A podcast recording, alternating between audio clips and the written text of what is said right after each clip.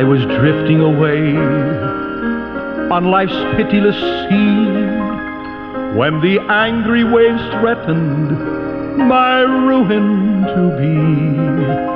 When away at my side, there I dimly descried a stately old vessel, and loudly I cried,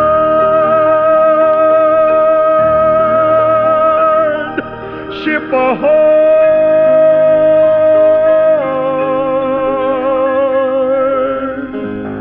Ship ahoy!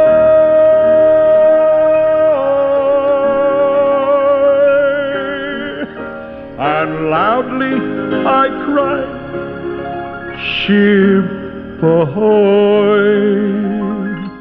Well, once again, we say welcome aboard. It's good to be with you this time. Brother Munn speaking. Our program here called The Mariner's Call. This old mariner calling out, know, especially from the Word of God. Calling out to those first believers, trying to maybe ask the Lord to take the Word of God and have it to be a blessing to you, and also calling out to the sense that uh, the Word of God as it's presented Jesus said, If I be lifted up, I'll draw all men unto me, trusting there can be someone that'll listen today that will trust Christ as their Savior, or somehow the Spirit of God would cause conviction to fall and you might see your need of eternal life. In the book of Psalms, Psalm chapter 27, our thought is going to come. We'll sort of do a little Bible study at this time. I don't know when you're listening to our program mm, with the many stations that God has blessed us and allowed us to be uh, uh, a part of. Uh, sometimes it's morning, noon, night, whenever you're listening. God bless you for being there. Hey, if you ever like to correspond with us, maybe we say something that may. Uh, you said, I'd like to have a conversation with this person. We're as close as the keyboard. It's that F O M M dot O R G. That'll bring you to us here at Fishers of Men Ministries International. All right, F-O-M-M dot O-R-G. Uh, here Fishers of Men Ministries International, just a little simple website that's there. And if we can help you, be sure to feel you can correspond with us. Also, you can go there and get our address, and you can write all that. I love those letters as well as those emails. And uh, God bless you for just being there at this particular time. In the book of Psalms, Psalm chapter 27, uh, David now is speaking. He's magnifying the Lord. And I like what he says in verse 4, Psalm 27 4. David said, One thing have I desired of the Lord. Well, what is that, David? That will I seek after, that I may dwell in the house of the Lord all the days of my life, to behold the beauty of the Lord and to inquire in his temple. My, what a good verse. There's enough material there for two hours. Fisher Munn doesn't have two hours. We have just a few minutes here. So at least we can get two words here. What's the first two words that I read? Do you remember?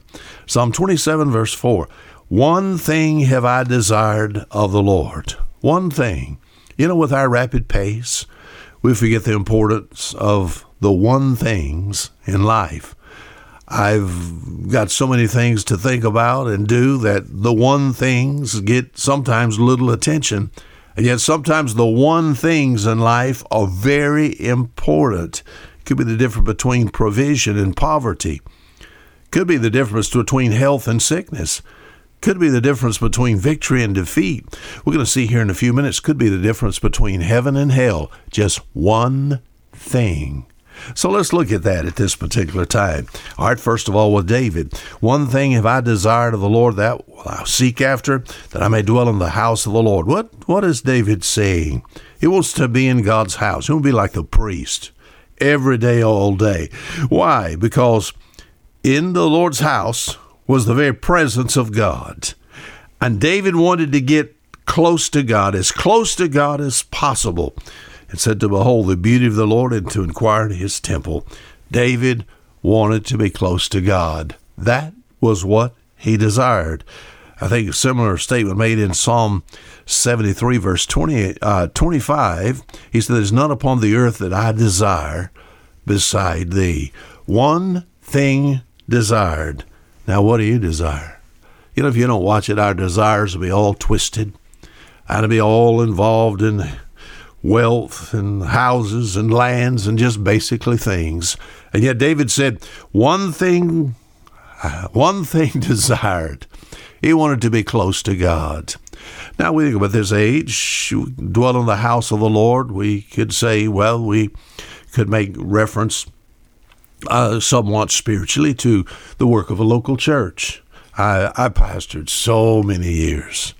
I never did understand why people didn't love church. Now, you have to have a good church uh, to love church, and you have to have a church where God is there, and you can sense the very presence of God, and you see the work of God in that place, and you get fed in this place. Now, you have to have that, and uh, there is so many so-called churches today that oh just uh, sort of an imitation, try to be the imitation of the real thing. But oh, if you have a good church, uh, what we can we can behold the beauty of the Lord there in the sense of we see the greatness of God in the lives of other people as God changes people. And we can inquire at his temple in the sense of instruction to be able to sit and listen. I spent so many years in the pulpit. It's just different now.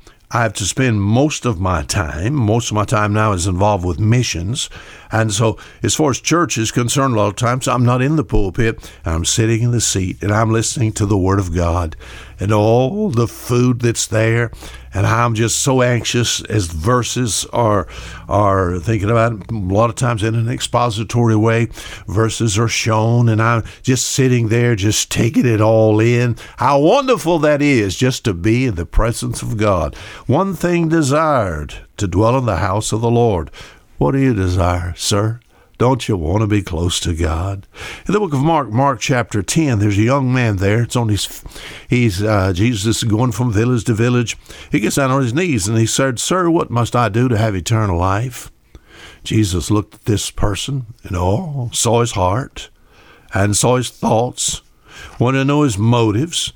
So Jesus said, He said, Tell you what, you just uh, keep the Ten Commandments. Uh, keep the commandments. And, uh, the man said, I've done this from my youth up. Jesus said, Well, I tell you what. Uh, Jesus could look right into the heart of a person. He said, You take your wealth and give it to the poor and come follow me. What happened? All right. Jesus looked at this man and said, One thing thou lackest. Now, not one thing desired, one thing thou lackest. What was it? Oh, he had wealth. He had morality, he kept the commandments, he had religion, you know, but he didn't have God. His trust was not in God. Jesus said there in Mark chapter 10 on down to verse 24, talks about those who trust in riches. His trust was not in God. Sir, are you saved? Where is your trust? Is your trust in things? One thing thou lackest. He did not have God. I like uh, John chapter 9, story of the, the man that's sort of, well, well, he's blind, born blind. The disciples looked at Jesus and said, Who did sin, this man or his parents? And Jesus said, No, no, no, no, no, you got it all wrong. He said, This man's this way, so, oh, we can see the work of God here before long. What does Jesus do? Makes clay of a spittle, or makes clay, or takes clay and and uh, of course uh, mix it with spittle, puts it on the man's eyes, and said, "You go wash in the pool of Siloam." And you know what? This blind man came seeing. Mistake. Oh, what, Brother Munn? Mistake. He did this on the Sabbath day. The religious fundamentalists of Christ Day jumped on that and they went to this man and said, How did this happen? Who is this? He went to his parents, you know, is this your son? So forth, you know. How did all this happen? They finally put the man on the spot and said, Sir, the man that's done this to you is a sinner. And he said, Give God the glory. The man said something like this He said, Who this guy is, I do not know. How he did it, I do not know. But he said this One thing I know. What was that? He said, I was blind and now I see. Isn't that good? This one thing I know I was blind and now I see. My friend, can you say that? Do you remember when you were blind? All the devil blinds the minds, or the Second Corinthians 4 4 blinds the minds of them that believe not, lest the light of the glorious gospel of Christ could shine unto them. I like First John five thirteen. These things have I written unto you that believe in the name of the Son of God, that you may know. You know, all kind of areas of beliefs as far as even Christianity is concerned. Most of those would say you cannot know. I'm glad I can be like the blind man. This one thing I know. I was blind, but now I see. I remember into the past, but I'm glad, amen, to have Christ in my heart and the things of God now. Oh, I'm not blind unto my eyes are open to these things. My friend, do you know? Uh, in the uh, book of Luke, Luke chapter 10, the story is told of Mary and Martha. You remember the story? Jesus uh, is going from village to village, and Martha hollers out, said, "Hey, hey, hey, hey, Jesus, come, come, come, come, come, be with us." And Martha there jumps in and starts fixing a meal, and the sister Mary, now instead of going and helping her sister Martha, uh, she just goes in there with Jesus and uh, sits down at his feet, and Jesus is is speaking and she's listening to him. And uh, Martha gets upset and she says, Jesus, tell, tell Mary to come in here and help me. And Jesus said, uh, Martha, Martha, one thing is needful. Now, what was that? There's a difference between, and there is a time for work, and there's a time for worship. Martha, stop. Come sit at my feet. As far as work is concerned, I must be very careful that I develop my schedule in such a way that I do not miss out on that good part. Martha, don't miss out on that good part. What is that? To sit at the feet of Jesus. Martha, come sit at my feet. John chapter 9, yes, that was good. This one thing I know. Luke chapter 10, one thing needful. I like this one, Philippians chapter 3, verse 13. Uh, the Apostle Paul is talking about uh, his past, and he talks about the future. And he said, This one thing I do. What? What, what what's he talking about? You can read it. Philippians chapter 3, verse 13. What is it? What? All right. Uh, what he's going to do is he's going to put the past in the past. It's so important to put the past in the past and leave it there, or you never have any Christian victory. This one thing I do, forgetting those things which are behind. The Apostle Paul had to do that because, as far as Christianity is concerned, he had many of a child, many, many of God's kids. He had them beat and imprisoned and killed. I'm sure the devil hung this out in front of him so many times, and uh, oh, it was Saul back then. Just persecuted the church. You can read about it in the book of Acts. How horrible of a man this must have been. How hated he must have been by so many people. Yeah. And, uh, but he said, what you do, he said, it's so important, all right, that without putting the past in the past, there'll never be any Christian victory. Some of you, your past is not very good. Just leave it alone. Leave it back there.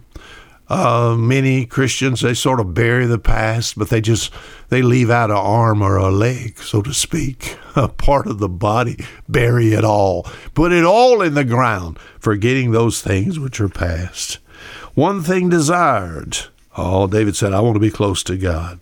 One thing lacking. My trust needs to be in God. Then there is nothing lacking one thing needful instead of working so hard sometimes for God. Jesus would like to have us at his feet. One thing known I was blind, but now I see. One thing to do, forgetting the past. Now, aren't those one things very important? Now, until next week, the same time, this is Fisher Munn saying goodbye.